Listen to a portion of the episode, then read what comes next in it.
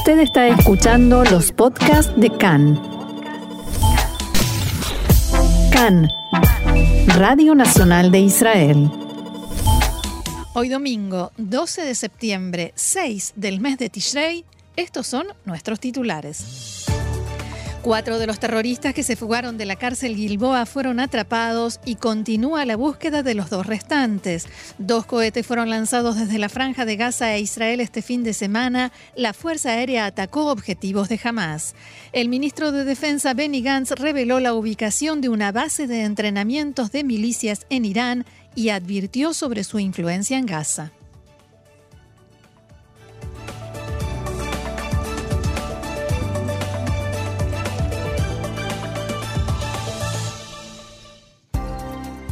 Bien, vamos al desarrollo de la información y si les parece vamos a empezar como solemos hacer cuando se acumula la información con un raconto de lo que sucedió en este último fin de semana y lo que va del día. Perfecto, Roxana, muchas gracias. Eh, perdón, estoy escuchando eco. ¿Se escucha todo bien?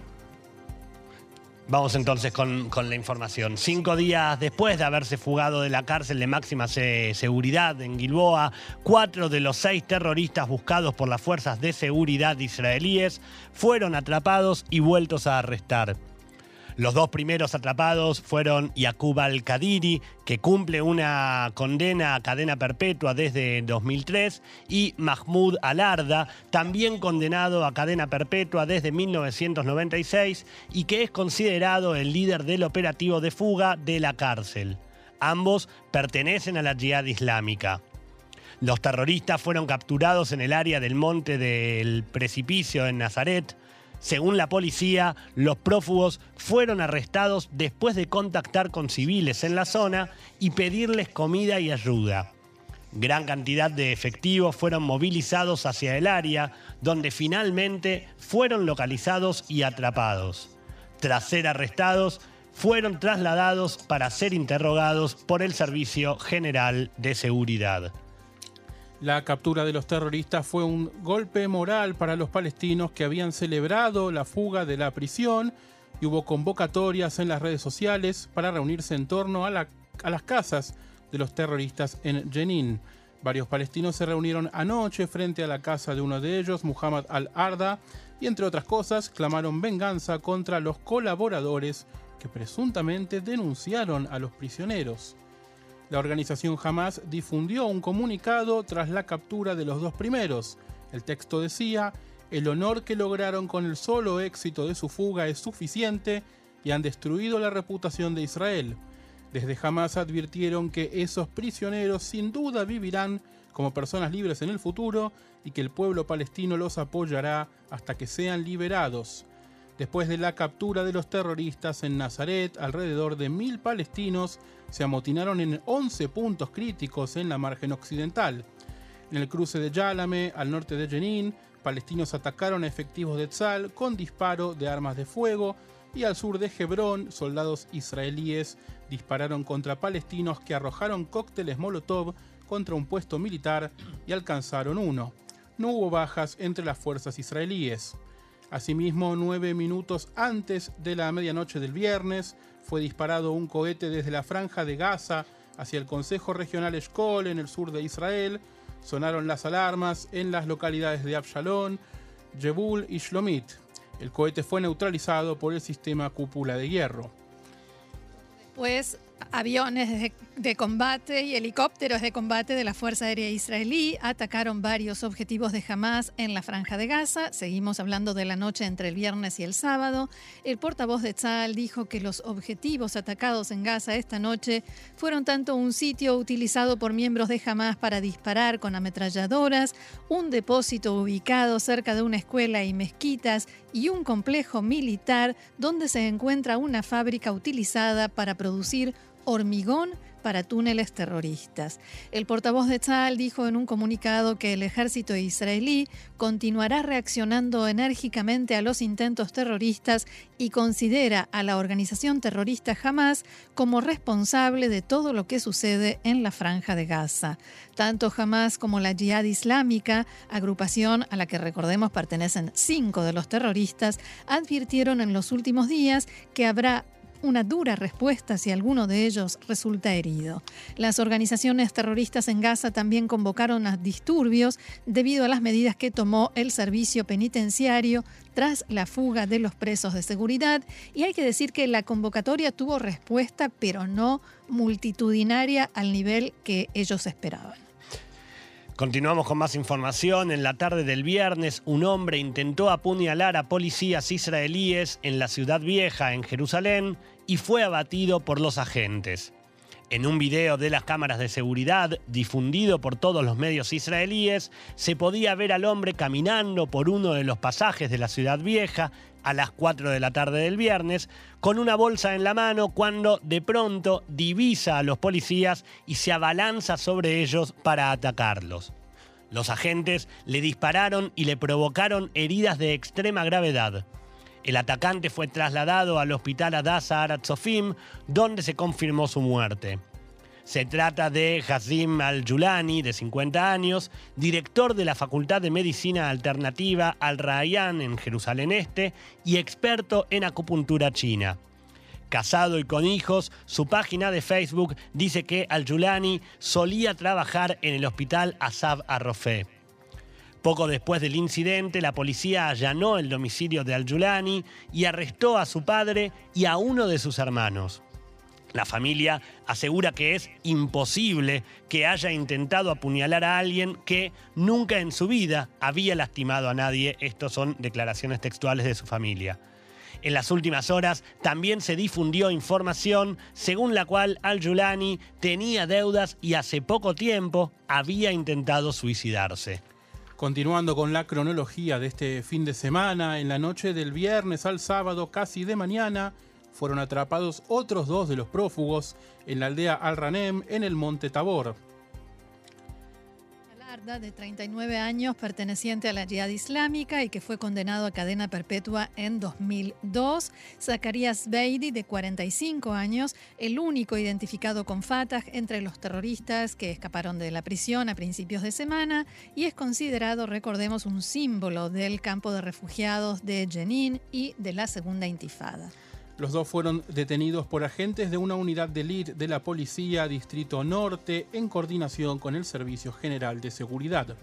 La detención se produjo en momentos en que se escondían en una playa de estacionamiento de camiones durante una patrulla que se desarrolló durante toda la noche en varios poblados de la zona.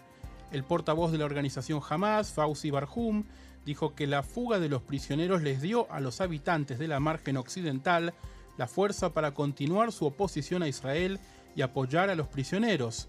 También aseguró que la captura de algunos de los héroes del túnel de la libertad es solo un capítulo en este conflicto abierto y continuo. Barhum dijo también que la fuga revivió la esperanza en el pueblo palestino y que el estallido de la margen occidental ante Israel es solo una cuestión de tiempo.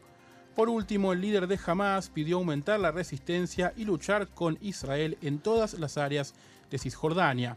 Uno de los líderes de la yihad islámica, Hadar Adnan, declaró que se debe llevar a cabo una huelga general en la margen occidental y la franja de Gaza en protesta por el arresto de los fugitivos. La yihad advirtió en un comunicado que todo ataque contra los prisioneros capturados será una declaración de guerra contra el pueblo palestino todo. Roxana, hubo varias imágenes, fue un fin de semana muy largo cuando hablamos de información pero hubo una imagen o una serie de imágenes que creo que son lo que de alguna manera resume todo este conflicto, ¿no?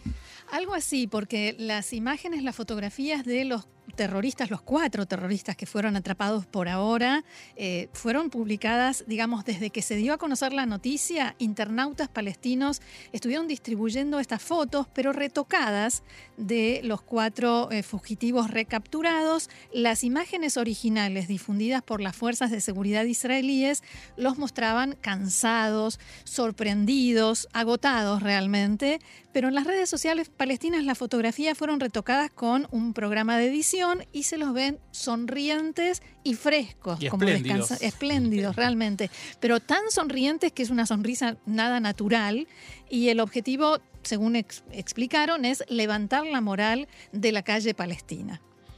¿Cómo se realizaron los arrestos, Roxana? Bueno, hay mucha información detrás de cada uno de estos arrestos. El primero, como dijimos, eh, después de que habitantes de la zona de Nazaret llamaron a la policía, al número 100, e informaron de la presencia de dos hombres con aspecto de ilegales, eso dijeron, que les habían pedido ayuda y comida. En el segundo caso, en la aldea Al-Ranem, un agricultor que iba conduciendo un tractor fue quien, quien dio el primer aviso. Los dos prófugos le pidieron un tremp, como se dice en hebreo, si podía llevarlos y después volvió a verlos merodeando en la zona. El agricultor contó a la policía que le habían pedido que los lleve a la aldea Ixal. El hombre no es de la aldea, pero cuando les preguntó de dónde son ustedes, ellos le contestaron que de Ixal. Y según lo que contó a la policía, él reconoció el acento, la forma de hablar y se dio cuenta de que no es gente de Ixal y por eso sospechó y llamó a la policía. Del análisis del itinerario que hicieron los prófugos, se desprende que no entraron en ninguna eh, localidad de población mayoritariamente judía y que pasaron por localidades árabes esperando seguramente poder recibir ayuda que evidentemente no llegó. Pero los arrestos no se hicieron solo con ayuda de civiles. En este caso, la unidad de reservistas Mirol de rastreadores tuvo un papel realmente clave. Eh, ¿De qué hablamos? Hablamos de una unidad especial de reservistas que son voluntarios, que conocen muy bien el terreno, por las profesiones que desempeñan en la vida civil y que se creó especialmente en 2014 después del arresto, después del secuestro, perdón, de los adolescentes israelíes Gilad Shaer, Naftali Frenkel y Eyal Ifraj, como recordarán que después fueron asesinados. Esta unidad entró en acción en la noche del viernes de este fin de semana en uno de los puntos por los cuales las fuerzas de seguridad verificaron que habían pasado los terroristas prófugos y ellos fueron los que lograron seguir las huellas. Incluso hay, como decías Diego, entre toda la gran cantidad de imágenes, hay una fotografía de esas huellas eh, y encontraron un par de bolsos con cigarrillos y ropa de civil, evidentemente para cambiarse. Llama mucho la atención que eh, de alguna manera el escape de la prisión en sí fue impecable si nos ponemos desde el punto de vista de la fuga, ¿no? Realmente lo hicieron sin ningún problema, pero luego eh, los encontraron claramente, no pasaron buenos días los días que estuvieron fugados. ¿No tenían un plan completo para qué tenía que pasar después o algo o alguien les falló a los, a los fugitivos? No, no es que salieron del túnel y dijeron, bueno, ¿qué hacemos ahora? Khan pudo saber que, de acuerdo con los primeros interrogatorios de los terroristas y con las investigaciones policiales que se vinieron haciendo desde el primer momento de la fuga, los prófugos tenían un plan bien definido para esos primeros días un plan de acción que fue respaldado con preparativos y con coordinaciones con factores fuera de la cárcel, seguramente por medio de teléfonos celulares, un plan bien detallado. Hay quienes dicen que no, hay factores que dicen que no tenían ningún plan, pero lo que Khan pudo saber es que sí tenían este plan muy, muy bien organizado. En el momento en que la policía comprendió que los seis presos de seguridad se habían fugado de la cárcel, lo que hizo fue comenzar a actuar para frustrar esa parte del plan y por eso los terroristas no lograron encontrarse con las personas con las que supuestamente se iban a encontrar ni llegar al vehículo que tenían previsto utilizar. No planearon, como decía, salir del túnel y ver, bueno, ¿y ahora qué hacemos? Por otro lado, ¿cuál fue, vale preguntarse, Roxana, cuál fue el rol de las redes sociales durante todos estos días, verdad? Este fin de semana las redes sociales realmente ardieron y del lado palestino, digamos que amanecieron con muchísimos símbolos y comentarios de tristeza, sobre todo corazones rotos, ¿no? Emojis de corazones rotos. Un ejemplo, un eh, usuario escribió, nos fuimos a dormir tristes con el primer arresto y nos despertamos con el corazón roto y el pecho oprimido. Mientras en Hamas intentan mostrar que lo que sucedió, o sea, el arresto, no es un fracaso, y esto también a través de las redes y de sus activistas en redes, sino una batalla perdida. Y por eso también dicen que eh, estos terroristas son los primeros cuya liberación van a exigir en cualquier eventual intercambio de prisioneros con Israel. Mencionabas lo de los corazones rotos de alguna manera de, los palestinos en las redes sociales que vivían esto como una especie de triunfo y llama también la atención los reclamos que se hicieron desde los palestinos hacia la sociedad árabe israelí, ¿no? Como si hubiese una complicidad. Sí, bueno, hay, eh, digamos que el sector árabe israelí de la sociedad en Israel quedó entre la espada y la pared, mientras que en la población judía, principalmente volviendo a las redes sociales, hay quienes aseguran que los prófugos recibieron ayuda de árabes israelíes, factores palestinos en los territorios acusan también a los árabes israelíes, pero de lo contrario, de no haberlos ayudado y los tildan de traidores. En las redes sociales en árabe fueron atacados y amenazados quienes se cree que denunciaron, que entregaron, dicho esto entre comillas, a los prófugos a la policía. También, sobre todo los que fueron atrapados en Nazaret, también aseguran que se negaron a darles comida y refugio a los presos y los atacan en términos muy duros. Habitantes de Nazaret fueron de espías, traidores, agentes de Israel y cosas peores que no puedo reproducir. Y eh, estos intentaron frenar esta ola diciendo que quienes difunden en la prensa en hebreo que fueron árabes los que ayudaron a encontrar a los prófugos, lo hacen en el marco del esfuerzo israelí por dividir y enfrentar a los árabes israelíes de 1948 con sus hermanos los árabes de 1967. Esto era un post bastante repetido.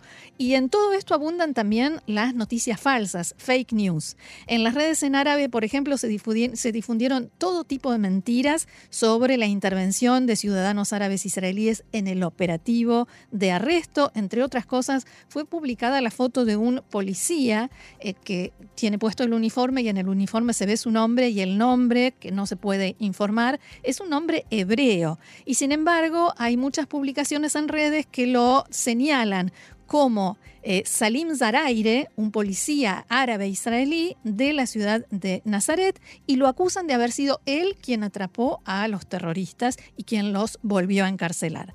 La familia Zaraire reaccionó a esta publicación realmente estupefacta. Fadi Zaraire es un periodista y muy conocido presentador de programas de televisión, y él fue quien difundió un video en las redes en, en el que decía lo siguiente.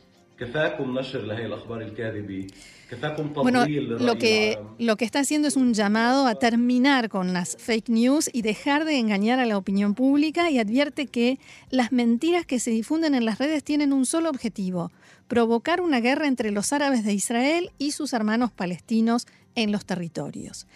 Quien también apareció en los medios, medios palestinos sobre todo, fue Muhammad al-Arda, hermano de Mahmoud Arda, arrestado en un Umel Ramen. Y también decía lo siguiente.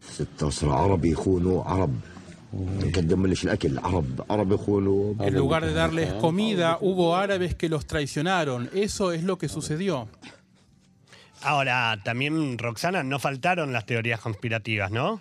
No, eh, es que esto, por ejemplo, que, se, vivía como alguien, como gran cantidad de personas, israelíes, judíos, que trataban de conspirar para eh, terminar con la vida, y no solo con la libertad, con la vida de eh, los terroristas prófugos y también para encender este conflicto, ese motivo que se repite en los mensajes. Escuchemos.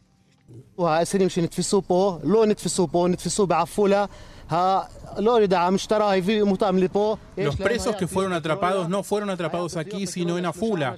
La policía los trajo hasta aquí. Había un Toyota Corolla, en ese auto había tres personas y un minuto después llegó la policía diciendo que los había atrapado. ¿Dónde está el auto con el que lo atraparon? Con el que atraparon a los presuntos a los presos supuestamente aquí. ¿Dónde está? No entendí, es la respuesta. ¿Quién los trajo hasta aquí? La policía. ¿Quién más puede ser? ¿Por qué harían una cosa así? Para provocar conflictos entre la gente. Este fue el diálogo entre eh, eh, Tomer Abuhet, un habitante de Nazaret, y un periodista de Cannes que lo entrevistaba precisamente en el lugar donde fueron atrapados los terroristas en Nazaret. Los dos terroristas que siguen prófugos son Iham Kamanji y Munadil Nafiat, ambos miembros del grupo terrorista Jihad Islámica. Kamamji estaba cumpliendo cadena perpetua en el momento de la fuga por el asesinato en 2006 del israelí Eliyahu Ashri, en aquel momento de 18 años, un asesinato del que según informes se enorgullecía. Nafiat no ha sido acusado de ningún delito que no sea el de pertenecer a la yihad islámica y estaba en detención administrativa en Israel. Se estima que al menos uno de ellos ya logró cruzar la línea verde hacia los territorios, probablemente en la zona de Jenin. ¿Por qué Jenin, Roxana? ¿Cuál es su importancia? En primer lugar, no es demasiado lejos relativamente No, claro. del penal Gilboa, si- sobre todo si comparáramos hasta dónde llegaron los otros cuatro. Si uno de los terroristas logró entrar en el campamento de refugiados de Jenin, eso complica muchísimo la operación de arresto porque allí hay acceso a muchísimas armas y el ingreso de Tzal al campamento de refugiados con toda certeza va a generar un intercambio de fuego e incluso situaciones eh, mucho peores de enfrentamientos violentos. En el campamento de refugiados de Jenin también hay una importante y dominante presencia de la yihad islámica y muy poca presencia y autoridad de las fuerzas de seguridad de la autoridad palestina. Esto dicho con delicadeza. En realidad lo que sucede es que tienen miedo de entrar las fuerzas de seguridad palestinas al campamento de refugiados de Jenin. El temor, la sospecha ahora en el sistema de seguridad israelí es que estos dos terroristas que todavía están prófugos intenten llevar a cabo un atentado. No sabemos si consiguieron armas, pero de todos modos son personas que no tienen nada que perder. La gran pregunta es si también en estos dos casos la historia va a terminar con el arresto de dos personas agotadas y hambrientas o si van a intentar antes de eso adjudicarse lo que para ellos sería un logro significativo como un atentado terrorista contra israelíes. Y si resultan muertos o heridos en el operativo de arresto, entonces pasarán de ser los actuales héroes a ser mártires y serán modelos a imitar lamentablemente por muchos jóvenes palestinos. Por otra parte, el primer ministro, Naftali Bennett, felicitó anoche a las fuerzas de seguridad por el arresto de los cuatro terroristas que ya fueron atrapados. Bennett aseguró que el accionar fue decidido y persistente y la clave del éxito fue la cooperación fluida y silenciosa entre todos los que participaron en la operación. También dijo que el rápido intercambio de información y la división precisa de tareas entre los servicios de seguridad que facilitaron la máxima cobertura del terreno deben continuar. Bennett estuvo este fin de semana en la localidad de Ganner, donde se estableció el centro de control del operativo Allí estaban también el comandante del Distrito Norte de la Policía, Shimon Laví, se encontraba el primer ministro Naftali Bennett, el ministro de Seguridad Pública, Omer Barlev, y el jefe de policía, Jacob Shabtai. De acuerdo con el comunicado oficial, en una serie de consultas que mantuvo con los jefes de los organismos de seguridad, el primer ministro enfatizó que la alerta máxima debe continuar hasta la recaptura de los dos prófugos restantes. Bennett también expresó su apreciación por la cooperación de los civiles que informaron a la policía sobre la ubicación de los terroristas y pidió al público que continúe mostrando responsabilidad y conciencia.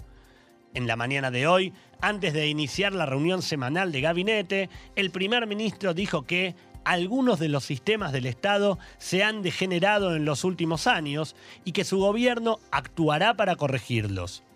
Bennett aseguró que su gobierno optará por el nombramiento de profesionales y que se puede corregir las fallas, aunque al mismo tiempo aseguró que la cantidad de energía y recursos que se necesitan para arreglar las enormes deficiencias que hubo aquí son enormes.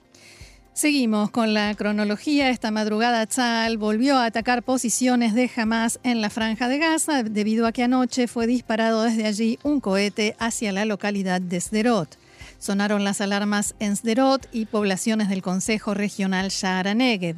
Un hombre sufrió heridas leves cuando corría hacia el refugio. El sistema cúpula de hierro interceptó el proyectil. Aviones y helicópteros de combate atacaron varios objetivos de la organización terrorista en la franja, entre ellos un predio en el que había varios talleres subterráneos de producción de cohetes, un sitio de entrenamiento militar, una base militar también donde allí había un depósito de armas y un túnel terrorista. El Comando Sur de Tzal está en alerta máxima por la posibilidad de que se produzcan situaciones extremas de enfrentamientos en la valla fronteriza, disturbios masivos y globos explosivos e incendiarios. También en el Comando de Judea y Samaria están preparados para posibles disturbios e intentos de llevar a cabo ataques contra las fuerzas de seguridad mientras continúa la búsqueda de los prófugos. En tanto que en la división de Judea y Samaria, todos los combatientes permanecieron en las bases y no hubo salida a las casas durante el fin de semana. Como, dijimos, la forma como sean capturados los restantes terroristas eh, hará, tendrá influencia y puede afectar la estabilidad de seguridad en Israel. Los prófugos que fueron atrapados fueron llevados anoche ante la justicia que extendió la prisión preventiva de los cuatro por ocho días hasta el domingo 19 de septiembre. A los terroristas no se les permitió entrar en contacto con sus abogados debido a que son presos de seguridad y están acusados de delitos de terrorismo. El abogado de Zacarías Beidi, Avigdor Feldman, declaró anoche a Khan que espera que sea levantada la orden de prohibición de contacto con su cliente para poder escuchar sobre las circunstancias de la fuga. Los abogados defensores aseguran que se debe levantar la prohibición, ya que la fuga no es un delito de terrorismo o de seguridad nacional, y ahora son juzgados por ello y no por los actos que los llevaron en primer lugar a la cárcel. Este mediodía, Zacharias Beidi fue llevado al hospital Ramban en Haifa. Anoche, el abogado de Sveidi aseguró que el servicio de seguridad lo escondía de las cámaras de televisión porque estaba herido, los agentes del Servicio de Seguridad explicaron que Sveidi estaba intentando generar provocaciones. En la prisión Gilboa se preparan para volver a recibir a los ahora ex prófugos, en principio en celdas de aislamiento. También se pudo saber que equipos de ingenieros realizarán revisiones y escaneos en todas las prisiones del país. Esto se debe a que los seis terroristas aprovecharon una falla de infraestructura de la cárcel Gilboa y la forma como esta fue construida. Los presos huyeron haciendo un túnel a través del sistema de drenaje de su celda y en un espacio vacío de los cimientos de la prisión, construida sobre pilares a través de ese, espacio, vacío, entre los pilares y el piso de las celdas, los presos pudieron arrastrarse con bastante facilidad. La jefa del servicio penitenciario, Ketty Perry, dio orden de que se realice esta revisión de ingeniería después de una reunión de evaluación de situación llevada a cabo en el día de ayer. Según un comunicado del servicio penitenciario, la operación será realizada por equipos especiales de ingeniería en coordinación con el ejército y expertos en construcción. De acuerdo con este mensaje, el servicio penitenciario está preparado para trasladar presos entre instalaciones de acuerdo con necesidades operativas y evaluaciones de seguridad. Seguimos adelante con la información y como si faltaran complicaciones y motivos para elevar la tensión en la zona, el enviado especial de Qatar a la Franja de Gaza, Mohamed Al-Emadi, anunció el viernes que la autoridad palestina decidió dar marcha atrás y retrotraerse del acuerdo para canalizar el pago de salarios a los empleados públicos del gobierno de Hamas en Gaza. Según el informe, el anuncio se hizo a través de las filiales en Gaza de los bancos oficiales de la autoridad palestina y el motivo es el temor en Ramallah de posibles juicios por apoyo al terrorismo.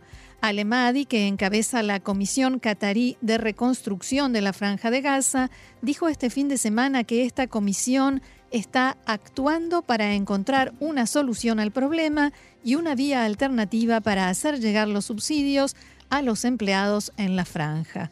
Cabe recordar que el ministro de Defensa de Israel, Benny Gantz, anunció el mes pasado que se aprobó el nuevo mecanismo para transferir dinero de Qatar a la franja. Según explicó, se trataba de un mecanismo en el que se transferiría el dinero de manera supervisada a través de la autoridad palestina. Bajo el nuevo mecanismo se suponía que se iba a transferir la ayuda de Qatar a la franja mediante una transferencia bancaria desde Qatar a la cuenta de la ONU en Nueva York y de allí a los bancos en Ramallah y luego a la sucursal bancaria en la franja designada para retirar los fondos. De allí el dinero sería distribuido a sus beneficiarios de acuerdo a una lista aprobada por el sistema de seguridad israelí. Todo eso ahora está entre signos de pregunta y como decíamos, no hace más que elevar la tensión. Cambiamos de tema. El ministro de Defensa Benny Gantz advirtió en la mañana de hoy que Irán está muy cerca de alcanzar el umbral nuclear. Gantz hizo estas y otras resonantes afirmaciones en el marco de una conferencia que dio en un congreso sobre terrorismo en el Centro Interdisciplinario Herzliya, ahora Universidad Reichsmann. Gantz dijo que en base a la cantidad de uranio enriquecido con que cuenta, Irán se acerca al umbral eh, nuclear y hay que evitarlo. Irán transgrede con alevosía el acuerdo con el que todavía está comprometido y se encuentra más cerca que nunca de tener la cantidad de uranio enriquecido para convertirse en un país en el umbral nuclear. Gantz hizo hincapié en los últimos informes de la Agencia Internacional de Energía Atómica que, según explicó, demuestran claramente que el programa nuclear iraní no tiene características civiles, sino militares.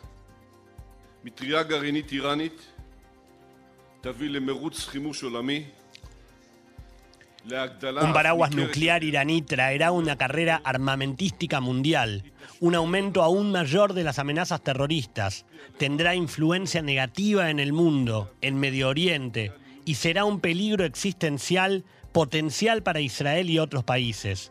Es un gran peligro para el mundo entero y para la región que no podemos permitir de ninguna manera. El ministro también llamó a los países que no se retiraron del acuerdo nuclear después de Estados Unidos a reimponer el sistema de sanciones contra Irán sin dilación. Irán no respeta los acuerdos que ha firmado y no hay motivo para creer que vaya a respetar acuerdos que firme en el futuro.